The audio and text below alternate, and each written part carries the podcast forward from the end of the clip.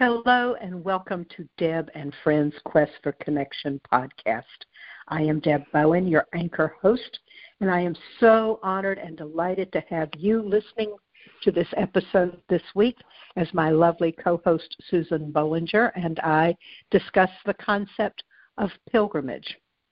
And we're going to talk about pilgrimage today uh, in relationship to some pilgrimages that we have taken two of which we've taken together, and actually some other experiences as well, Susan, that were not quite as long as our pilgrimages to Western Britain. But um, we're going to be talking about that.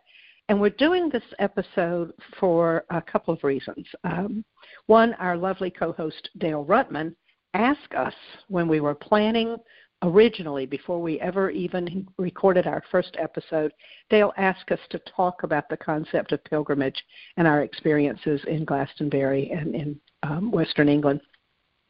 And then the other reason is because recently I got an email from a client asking me to to talk about pilgrimage and and how she might embark upon a, a pilgrimage experience, much like some of the ones that, that I have had. And my suggestion to her was make your own. Find find what really resonates for you. And we'll be talking with you about how each of you can also uh, do that same thing. So sit back, take a deep breath, and listen as Susan and I are so happy to be with you. Susan, welcome, my dear friend. Thank you, Deb. Hi, how is everyone today? Pilgrimage. Ah, that that is that's a word that brings up many images, I think, depending on where you are. When you and I first talked about going to Glastonbury and other places in southwestern England that you mentioned, it, it I think it started out in my mind at least first as we're going to take this really nifty trip and we're going to get to see wonderful things that we've always wanted to see. We've seen pictures of in the history books. We've always wondered about them. They've always pulled at us, and how exciting to have found somebody to travel with who is interested in these things as well. I don't remember the concept of pilgrimage as having come up until part of the way through our planning. And you sort of looked at me across your kitchen table as we were searching for flights and things. And your eyes got real big, and you looked at me and said, This is a pilgrimage. And I immediately knew that you were right. Do you mm-hmm. remember that, Deb? I, I do. I do. And and you know, for me, that that experience, that burning desire to stand on the cliffs at Tintagel, to uh, be on my knees at Chalice Well, to climb the Glastonbury Tor, all of that had been a burning part of my life for many, many, many years since I first read Mary Stewart's Merlin series, uh, her her Arthurian Legend series. In the second of those books, Merlin the magician says, the name of the book is The Hollow Hills. Merlin says, It is never wise to turn aside from knowing, however the knowing comes. And I knew I needed to know. I wasn't sure what I needed to know, but I knew I needed to know. Mm-hmm. And I knew, mm-hmm. mm-hmm. and, and I knew that I had a knowing that I could not articulate about being in those places. As as the years went by, and and as I learned more after having read uh, the Mary Stewart books, I realized that what I was probably experiencing were past life memories. I remember standing on that cliff in Tintagel with tears streaming down my face, knowing I had come home, that I had been here before. And that has happened to me in several other places on the planet. And when I reach that inner knowing place and it's deep in my solar plexus, then I know that what I have undertaken, even though I may not have conceptualized it at the moment, is a pilgrimage, a pilgrimage mm-hmm. to coming home. That a, and, and for me, and that's really one of the points that, that I want to make in this hour, is that a pilgrimage brings me home to myself. Right. Your thoughts. Right. Your thoughts on that. Mm-hmm. I, I agree. I agree. Once once you use that word pilgrimage, I think that's when we started looking for for books on pilgrimage.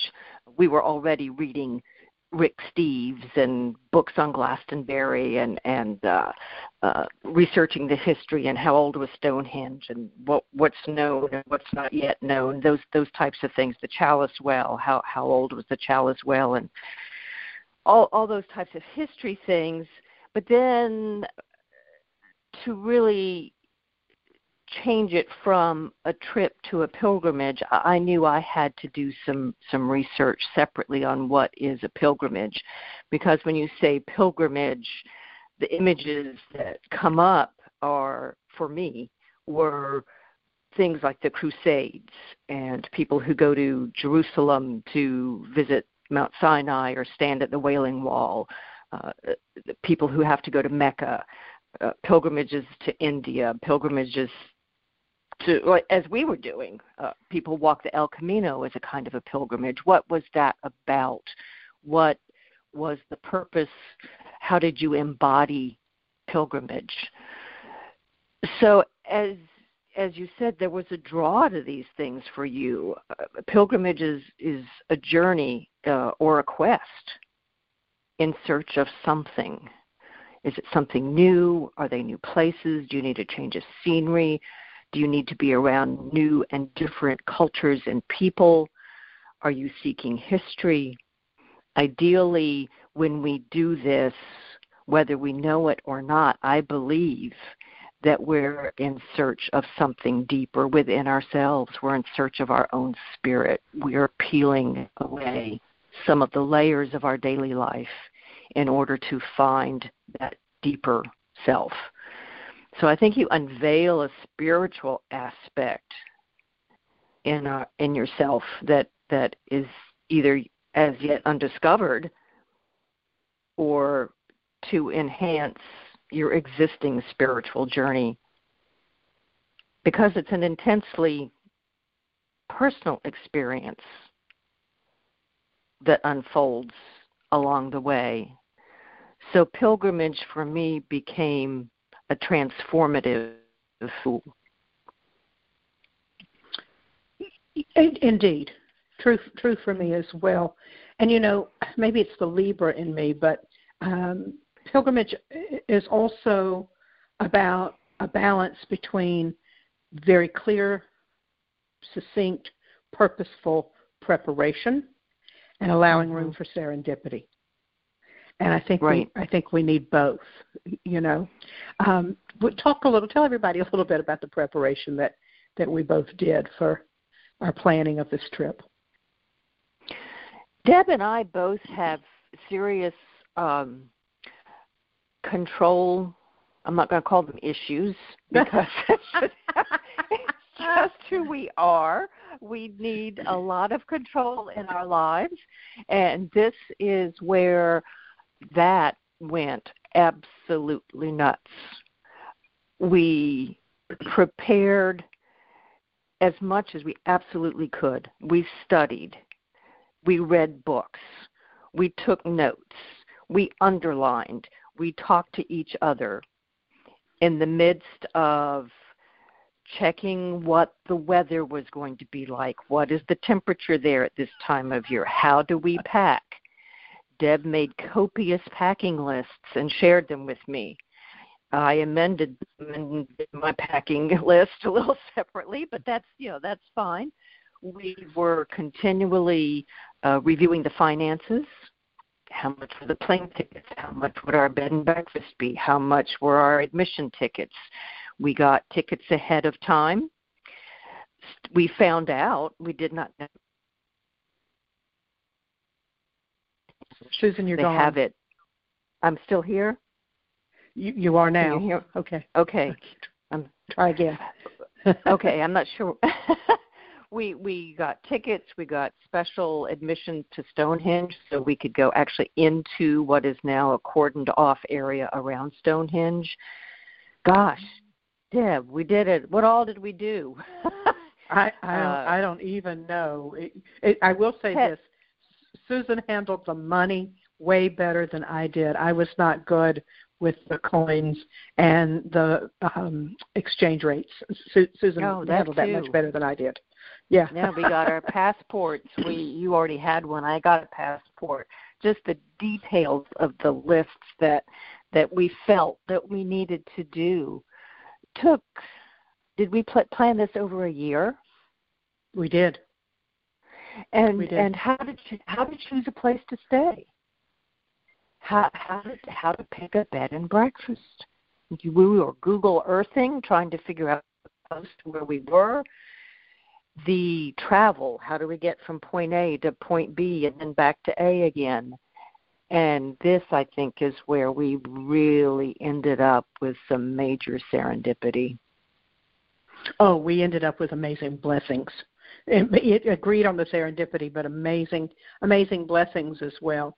Of you know, my mama would say, "The Lord looks after fools and children," and you and I might have been both, uh, because we, we we certainly were guided and and uh, and nurtured by our wonderful host at the B&B in Glastonbury, Pilgrim uh, B&B with Brian and Claire uh, Charles Carlton, and they were just amazing, just wonderful, and and just took such great care of us, and forever grateful to those two lovely people.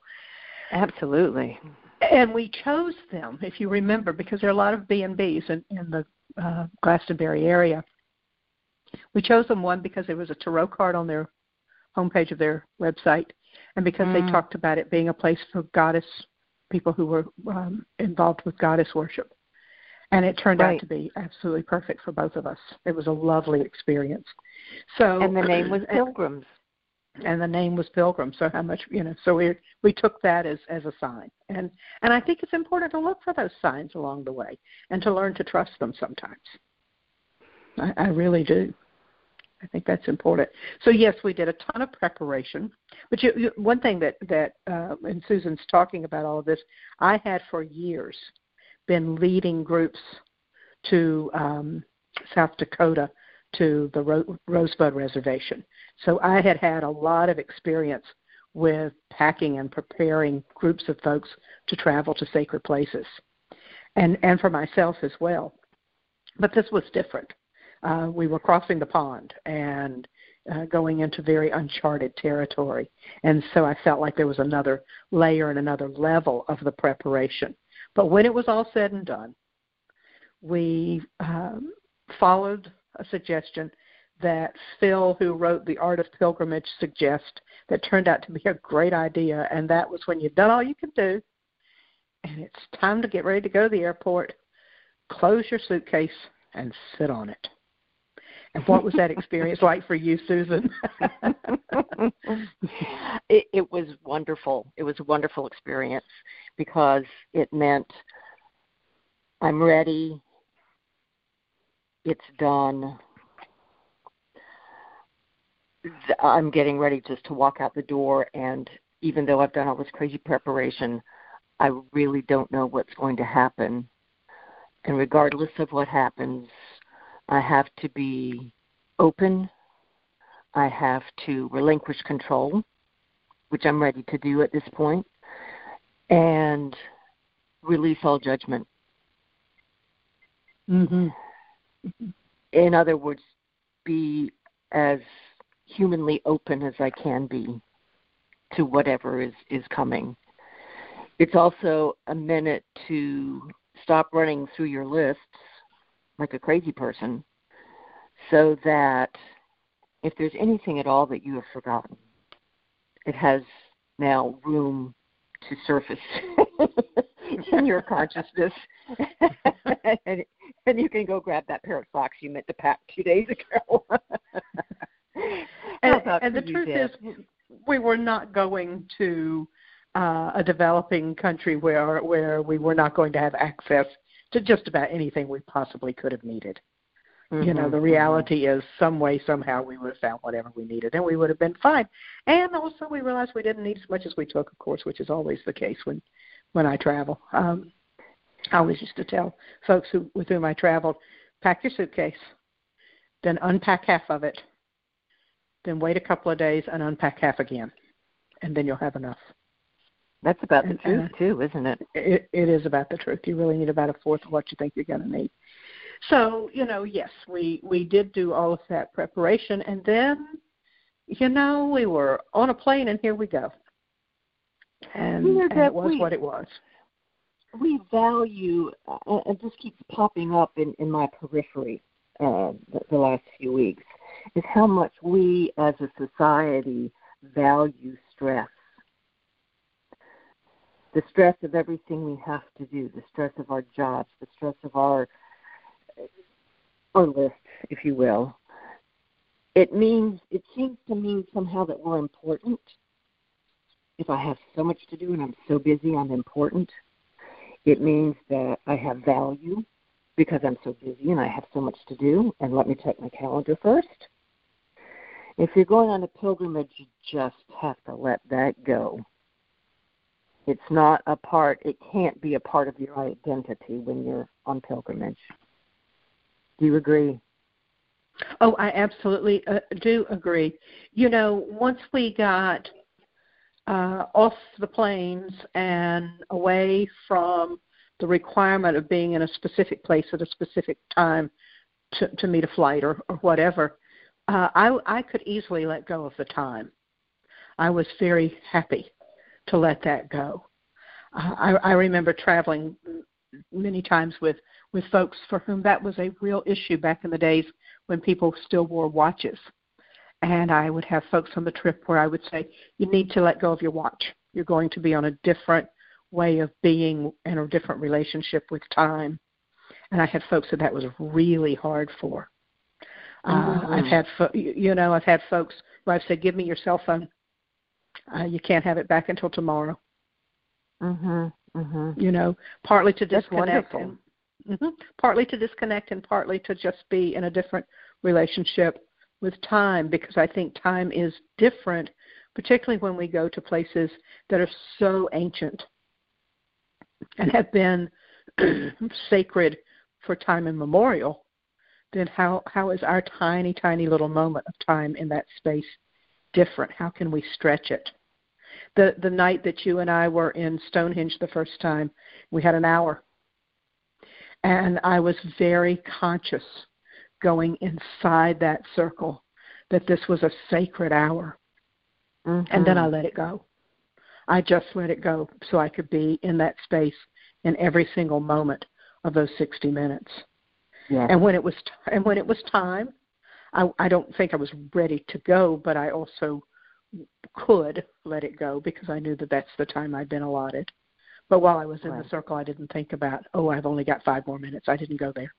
I just let it be. That's wise. That's wise mm. because you're you're focusing on where you are and what you're doing and what you're feeling and what's around you mm, how that means what that means to you how that resonates with you you're soaking up those energies all of those things that we do in a sacred place without constantly having that there's that control thought again. What time is it? What time is it? What time is it?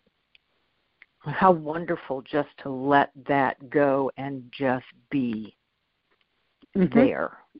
Mm-hmm. uh, yes. And i remember our first morning there we knew that we had folks at home who were anxious to hear from us and so we needed to find a back in those days a computer to be able to send an email home to say, okay, folks, we're here. We don't know when we'll be back in touch. Love Deb and Susan. And, we're safe. We were, bye. that's right. We're we're off. We're we're having we're we know we're okay. We're good. Uh, but and but once we did that, then once again, I I was good. And and Susan, I want to talk a little bit about a commitment that you and I both made before we embarked on the journey and one that had been a part of my traveling experience for a long time and had become a part of, of yours and mine together whenever we had traveled together before. And that is to begin a pilgrimage of sacred time with walking a labyrinth if there was one available. You and I had mm-hmm. done that at a workshop, if you remember, some time before for a weekend that we had uh, done Jean Shinoda Bolen. Right and, so that was also on our agenda of, of what we wanted to do to to set the tone, to set our intentions, to begin our pilgrimage in Glastonbury once we arrived. And we did that. There is a beautiful seventh, seven circuit labyrinth on the grounds of uh, St. John's Church. And we started out our experience with walking that labyrinth. You want to talk a little bit about what that was like for you? Not not for me it was not just to set intention, it was also to receive any messages. Mm, mhm. Honestly, I was so overwhelmed that first trip. My the second time I walked that labyrinth on our second trip was much more meaningful to me than the mm-hmm. first trip because I was just so overwhelmed with where I was and what was around me that I really couldn't focus very well. I walked it, I tried to focus Oh my gosh, I'm in Glastonbury. Oh my gosh, I'm in England. I've always wanted to come to England. I'm in England walking a labyrinth. I can't believe I'm in England walking. Couldn't quite let. I'm supposed to be doing something really spiritual here, and it's not working. that was that was my experience walking that labyrinth the first time. I I needed a little bit more time on that earth, on that ground, to really settle into it, to be able to to walk it. The second time, the second time was more meaningful for me. That does that make does that make sense? you didn't know that, did you? No, I, I didn't know that. I don't know I that I shared it. you you've never mentioned that before. well, well, okay, uh, and that's interesting because I had a much more connected and and meaningful experience on my first time walking that labyrinth than I did my second time. I was very distracted. There were more people around us on that second trip, if you remember, in the labyrinth. So I was much more able to to focus. One of the one of the things that that Susan and I differ on in our approach to sacred spaces is being barefooted, and that comes from a mm-hmm. long long history that we she and I have very very different histories about wearing shoes as children. And you could not then, nor can you now, get me to put shoes on my feet unless I am forced to do so.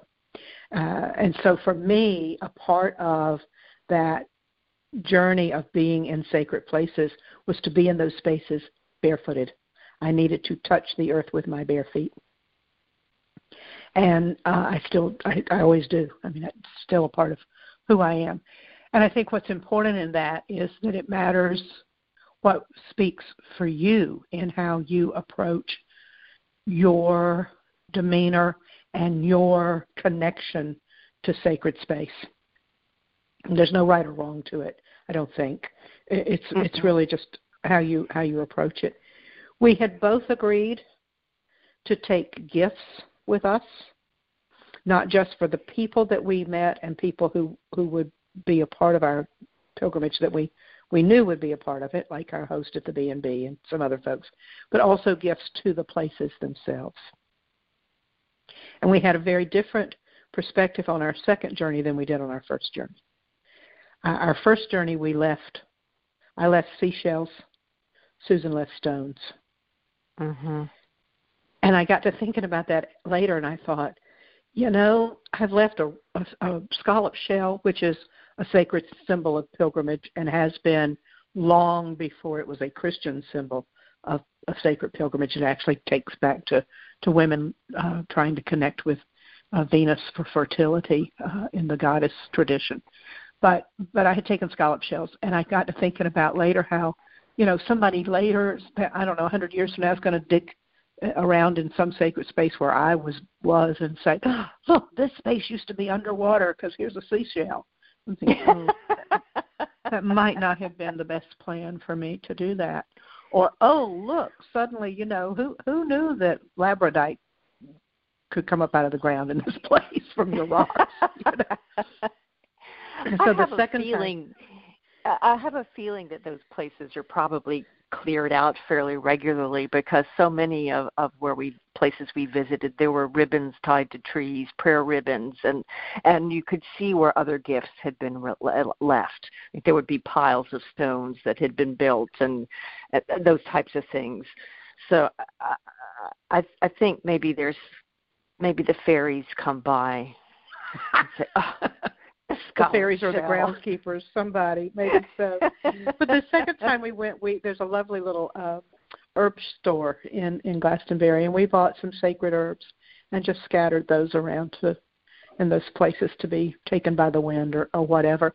But the point yeah. being that that it's important to say thank you mm-hmm. to where and to honor that place. Absolutely, yeah. absolutely true. One of the things that we also found really important that we hadn't given a whole lot of thought to, other than, oh, gee, isn't this going to be a fun adventure, was our connection to food in the places we went. And our lovely B&B host, uh, on I think it was our second or third morning at breakfast, said, "You all are the strangest American travelers we've ever had."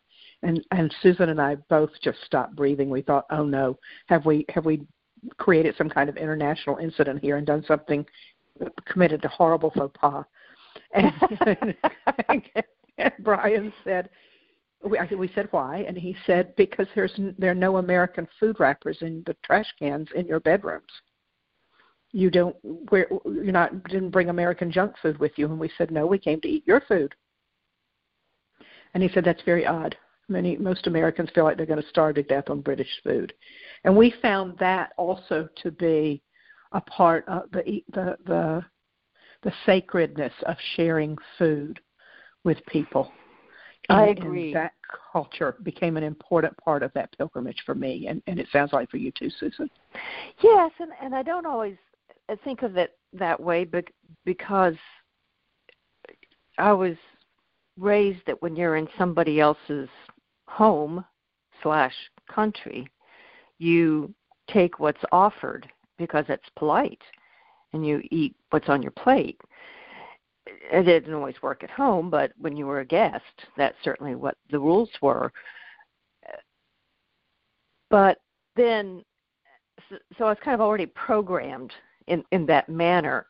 But then when we look at it through the idea of pilgrimage, and what I said earlier about putting judgment and control aside, if you're going to have an authentic experience, that's also going to be with the life giving food that those places offer you. That's important, I think. And it would never have occurred to either Deborah and all of our planning and all of our lists of things to pack. Maybe a couple of breakfast bars or snack bars in case we got stuck somewhere and were hungry and couldn't get to a restaurant or or a stand um, and really needed something right at that time. We had a couple of those, but it never occurred to either one of us to pack potato chips or popcorn or Fritos. It didn't dawn on me that that even was close to being something worth taking up space in my luggage. Yeah, no, me either.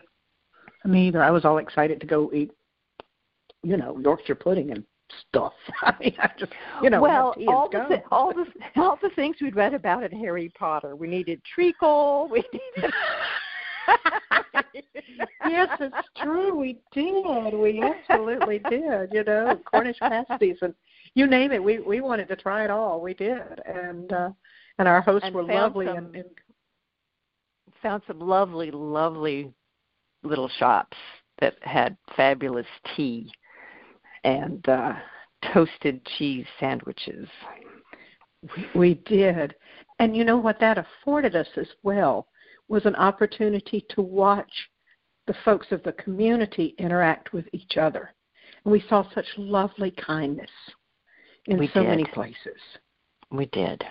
We did. It was beautiful to see that. It was a gift. That was one of those serendipitous gifts of this of this experience. That's true. It was. Mm. It was.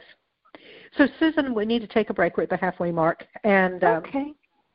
So let me take a little break here and talk about who we are and what we're doing. And when we come back, let's talk about the um, the spirituality and the sacredness of of these places and what that meant for each of us, if we could.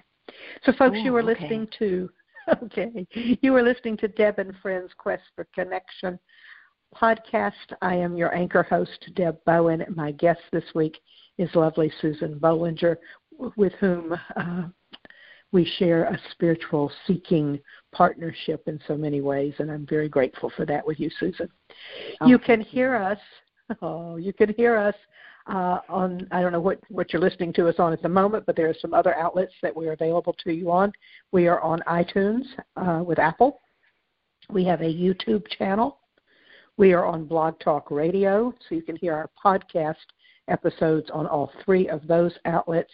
You can connect with us on Facebook. You can connect with us on Instagram. You can connect with us on my website where you can read about our biographies and see who all eight of us are. And you can email us at debbowenandfriends at gmail.com if you would like to uh, send us an email and ask us any questions or make any kind of suggestion. We are so happy to hear from you on our Facebook page, on our Instagram page. We deeply appreciate your comments about our um, podcast on all three of our venues. If there's a comment you'd like to make, we certainly appreciate you doing that. We certainly appreciate you rating the podcast. We have five stars all over the places, and we're very grateful for, for that and knowing that this podcast is very meaningful for so many of you. So we thank you so much for that. As you connect with us, you will also hear that uh, we come from a variety of spiritual practices and backgrounds, and that's what makes us a wonderful connection of, of folks who work together to bring you uh, this information every week. Let me just make a little advertisement for myself. I have taken the past couple of weeks um, to, to do some planning and long range planning for my own work for the spring, for the rest of the spring and the summer. And coming up on my website this week is some new information about my one question email readings, about a new course I'm getting ready to offer, and a new uh, coaching service that I'm also offering in terms of doing some mentoring. So certainly I would appreciate you taking a look at my website. It's debbowen.com to see what I'm doing and also to take a look at the websites of my co-hosts who also do various and sundry kinds of of work along these lines. And we really, really appreciate you being a part of this questing for connection with us. So thank you, everybody. Susan, any announcement from you? I don't think so. Not at this time. Thank you. Okay. All right. Okay. So for both Susan and me, this pilgrimage to Glastonbury to Southwest England was about connecting with the divine feminine in so many ways. And we had done a lot of research. Uh, we have both read, I don't know, for years about connecting to, to goddess energy. We had shifted some of our views, um, things, books that had come out in the early 70s. Um, we found when we reread them in preparation for this experience didn't speak to us as well as they had earlier in our journey to the goddess. We also had found that other books that had come to us more recently did speak to us, such as um, The Dance of the Dissident Daughter by Sue Monk Kidd or Crossing to Avalon by Jean Bolen. And we read uh, Dion Fortune's Avalon of the Heart. So for us, in many ways, this was an experience of finding the goddess in Avalon. And in many ways, we did. Um, Bolen says in her crossing to Avalon Avalon exists where divinity dwells in nature and quickens it in the pilgrim. Where there is fem- feminine divinity, there is access to Avalon. And I found that to be true on this journey. Wow. Um, Susan, thoughts from you? that most of the areas that we visited, and right now I'm thinking of um, Glastonbury in particular, have a strong goddess tradition. There's also a strong Christian history there as well. So the connection just to those that have gone before was not just to a pagan tradition. It it it spoke of it spoke to me of people who were willing to die for their beliefs, which is not something that I have had to be confronted with in this lifetime. But I find that on the spirit level to be a very powerful reminder of the freedom I have to explore and practice and and that that just amazes me it just blows me away at how fortunate slash lucky slash chosen I I have been in this lifetime. So any place that I go that is steeped in that kind of history and that kind of mystery, because we don't know everything, but we know enough pieces that we can put together one idea. We can put together images of, of what may have been, but then to try and fill in the blanks of what that life really must have been like is just is just an overwhelming thing to me. Are you affected that way in these places as well? Yes, I, I am. I, I guess I was kind of gnawing at, a, at another thread here. Um, I didn't mean to in any way discount the the Christian tradition and history there either. I I, I didn't mean to do that. Oh, I don't think you did. No, you didn't. Okay, all right. But for me, you know, as as I was planning and fantasizing about what this experience was going to be like, uh, you know, Stonehenge was paramount in my mind.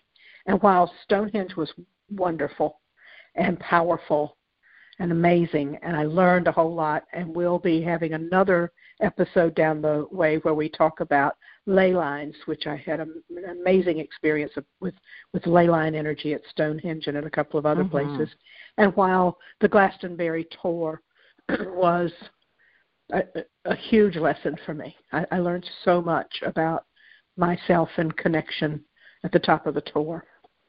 Certainly, I did at Tintagel. It was probably Tintagel whenever I closed my eyes and envisioned being there, it was Tintagel I saw. Uh, but it was Chalice Well on oh, my yes. knees. Oh, yes. Where I really felt the heart of this pilgrimage for me. Literally on my knees, looking down into that well with the well cover that Frederick Bligh Bond created in the iron over the wood, the well cover. That is the Vesica Pisces, which is the building block of sacred geometry, which is another podcast that's coming down the way. that I that that I really began to understand that connection of that rod of divinity. I'd certainly experienced it. Uh, I think of the magician, for example, in Tarot, where he has one hand to heaven holding a wand and another pointing to earth, and he is the conduit. He is the rod between heaven and earth and, and the energy of, of spirit. And so is that rod of the Vesica Pisces that, that is on the well cover at Chalice Well Gardens. It exactly. is it is it is there that I felt both the connection to uh, the deep connection with the goddess and, and the well of Avalon because wells are always sacred to goddesses. And also the notion that that may have been, legend tells us, where Joseph of Arimathea hid the Holy Grail, if you can think of it as a cup. And it also may be connected to Mary Magdalene, which is yet another podcast topic. So as you can tell, this this pilgrimage podcast is really setting the stage for a lot of other discussions that we're going to be having as a team in the near future. But but it was it was there that I could smell the earth and the water and hear the lambs bleating behind the wall at the at the um, the well and and be surrounded by those amazing yew trees which are in and of themselves a symbol of the regenerativity of life that I really knew that I was a pilgrim a seeker and always will be and whether or not I have the answers isn't nearly as important as if I have the questions. Deb, you expressed that so, so beautifully.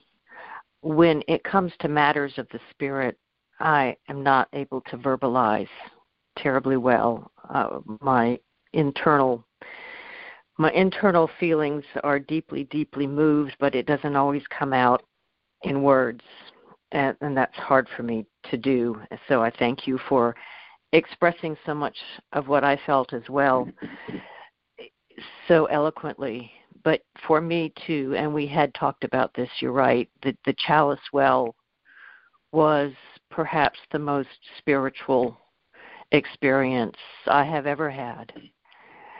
Uh, there's something ab- about the length of time that it's been there, the amount of water that flows out of it every single day, all of those details that I'm so prone to to looking at just were totally blown away. Uh, Deb has already talked about how she needs to be barefoot at these holy sites and pointed out that I use my hands. but it was to to feel, to sense. I put my hands on the ground. She's already got her feet on the ground. She's a step ahead of me. but it was at the Chalice Well on a cold, gray, drizzly day that even Susan had to take off her shoes and her socks and stand on that earth and stand on those stones around the well. And yes, get on her knees and put her head on the stones and I I can't I can't describe it. I I can't describe it except to say that it was profoundly moving on a very, very deep level. I had the flashback to Charlton Heston standing before the burning bush. Susan, I'm sorry, you keep fading in and out on me. I'm sorry, I don't know why. I don't know either. Go back to Charleston, Charlton Heston. Oh, uh, I flashed back to Charlton Heston standing before the burning bush in the movie The Ten Commandments and the booming masculine voice of God saying, Remove your shoes, for you stand on sacred ground. Yeah. I understood for the first time what that meant. Mm-hmm. mm-hmm. I think, uh, I can't remember who said it, but uh, be- before Henry VIII got to the disillusionment of the abbeys, uh, somebody had described Glastonbury as the holiest or holiest ground on earth or in England. I can't remember, and indeed it is. And you know, Susan and, and I had also uh, planned a ritual.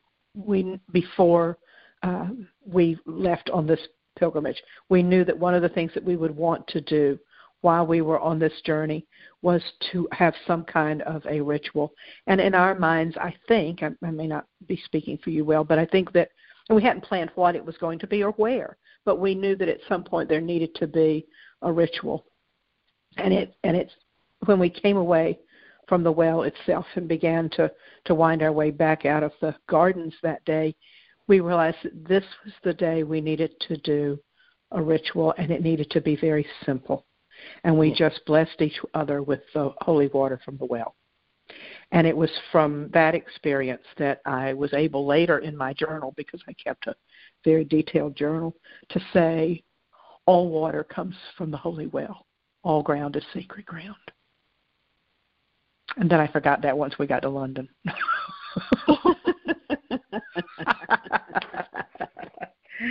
I to say, I, I really did. I did forget that once we got to London.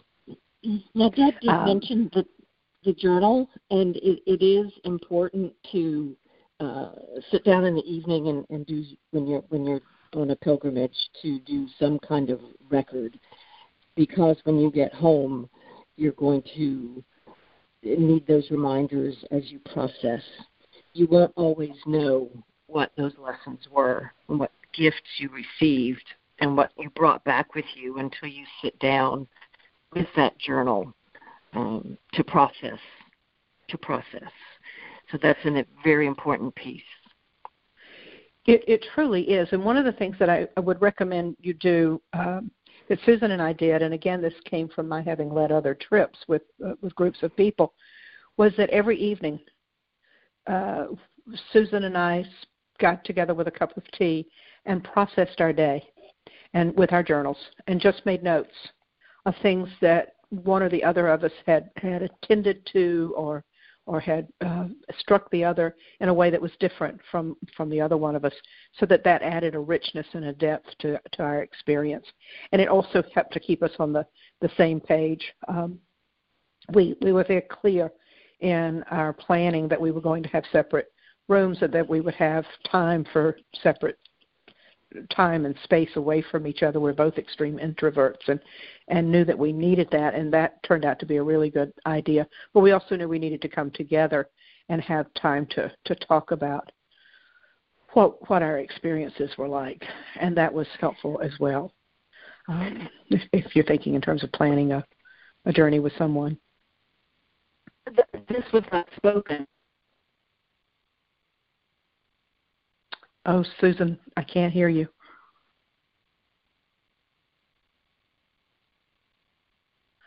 I don't know where Susan is, folks. Oh my. Okay. Uh, maybe she'll get back to us. Uh, while we're waiting on Susan to come back to us and, and hope that uh, she can get her technical difficulties worked out, let me just talk about a couple of other things that I think are important if you're, because I think many of us have a, a need, a desire for a pilgrimage to some place that we think is sacred, some place that we're longing to go. And it's different than, oh, I want a vacation to Disney World. It's it's it's not that. And not that Disney World couldn't also be a a place of um a sacred place. I'm sure it can be for folks, but but a place that really speaks deeply to to you in a way that that is a soul level um, so I hope that you will consider uh, some ideas that will might be helpful to you. One of them is this wonderful book called The Art of Pilgrimage. I can't recommend it to you enough, and, and all of this will be on our Facebook page as well.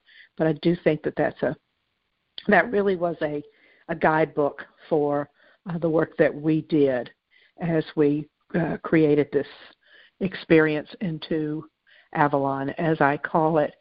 I also um, want to talk about just briefly here the idea that you can you can do, oh Susan, are you back with me? I don't know I'm back. or not. Oh yay. Okay, good. I am so sorry. I don't know what's going on with my connection today. I, I don't know either, but I'm so glad you're here. I was just telling folks that um, that the Art of Pilgrimage really was one of the books that really did help us so much. I have a long list of other books to, to recommend to you um, as well. Uh, Shirley MacLaine's book, The Camino. I have a client who is in her mid 60s who is this spring walking the Camino. Uh, and I can't wait to talk to her when, when she gets back. Uh, also, if you if walking a labyrinth is a new concept to you, uh, you can certainly Google if there are labyrinths in your community. Where we live, in the tiny little place that we live, we, we probably have seven or eight public labyrinths. But there's a lovely book called Walking a Sacred Path by Lauren Artress, A R T R E S S, who uh, is the dean of Grace Cathedral in San Francisco, and her wonderful story about how she um, brought the labyrinth to Grace Cathedral uh, from Chartres Cathedral in France and how she replicated it. It's a it's a wonderful thing. So another thing that that I would recommend to you is that you find music that helps sustain your journey. Um, and you just might try uh, finding what resonates for you as music for you. I tell you, Van Morrison's "Into the Mystic" was certainly one of the songs that that helped me a whole lot. And there are lots of others. I'll I'll put those on Facebook as well. One other quick thing that I would suggest to you as as a part of uh, beginning the process of, of looking for pilgrimage is to have some expectations and then don't have some expectations. And here's, here's what I mean by that. When when I said a few minutes ago that that the journey really did shift for me once we went to London. One of the places that Susan and I uh, really wanted to visit was Westminster Abbey. Susan, you want to tell them about Westminster Abbey? oh well. First of all, I don't know if it's the cloud cover today, but you keep losing me, and I apologize. Um, Abbey, my gosh, who hasn't heard all the people who were buried there and all of the ceremonies there, coronations and weddings. Oops, you're gone again. Darn. Just just stay with me. Maybe every once in a while you can can pop back in. Uh, but it is. I mean, we all most folks know about Westminster Abbey. As Susan was saying, it's the site of coronations. It's the site of uh, of funerals and weddings and uh, so much so much else. And of course, so many people are buried there that now I think when they bury somebody, if there's any room at all, they're buried standing up. I mean, it's that kind of stuff. And I had a full blown panic attack in Westminster Abbey. I we had stood in line, even though we got there very early. We had stood in line, and it was jam packed with people. And we got into um, behind the high altar. I think we were was it in Queen Mary's crypt? I don't remember where we were. But wherever we were, I just couldn't breathe. And bless her heart, Susan just kind of guided me out of there. And interestingly, in the Poets' Corner, which is always so terribly crowded, it wasn't. And I was able to take a deep breath, and we went out to one of the colonnades, and, and I was able to breathe again. Tell uh, Susan, are you with me? I am. For how long? Okay, good. Tell, tell them what you said about Westminster Abbey. Last think, and we were processing that evening. Nope, she's not going to be able to tell you what she thought about Westminster Abbey. Here's what she thought. She said, you know, when it was all said and done, she felt like Westminster Abbey needed a good smudging. And and I think, and I hate to put words in her mouth, but I think what she meant by that was that um you know, it was so busy and so and so crowded and there was you kind of heard it through there and it didn't there wasn't time to just be to just be still to really pay respects for or homage to um, so many of the folks who were there. And and for me i can't speak for other folks but for me that's certainly a part of what's so important and in the pilgrimage process is just taking the time to really be present in every single moment. That um, that everything we do in that process is important. It just it really really is. And so, uh, just a couple of things here as we we begin to wrap up.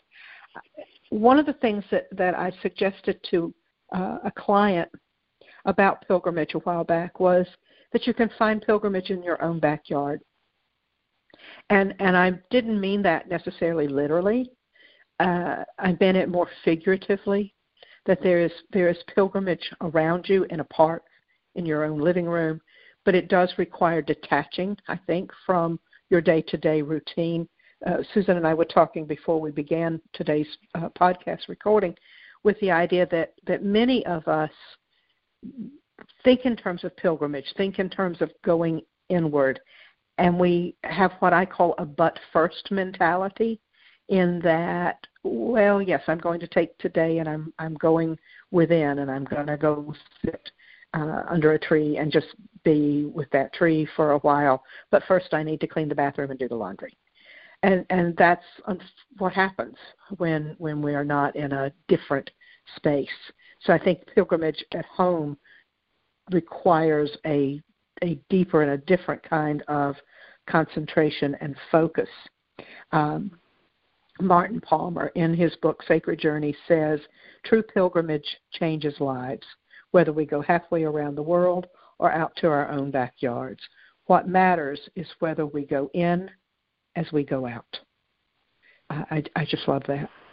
John Muir said, I only went out for a walk and finally concluded to stay out until sundown. For going out, I found I was really going in. And I just I just love that. And T.S. Eliot says that um, we shall know that the end of our explanation explorations have arrived when we started we'll, I'm sorry, will be to arrive where we started and know the place for the first time. So it is about bringing it back home. It's about coming back to ourselves. And we come back different and changed in a way that is sometimes hard to articulate, but it's a way of finding ourselves in the world around us as well as within ourselves. And I, and I just love that. I just love the idea that there are ways that we can do that. And we can do it by seeking out sacred places both within us and without us. So, folks, we so hope that you have enjoyed this hour with us today. We uh, hope that experience for you that you have been spurred to uh, consider your own adventure. Susan and I may be creating and taking some folks on some adventures sometime in the future, so just kind of put that in the back of your hat.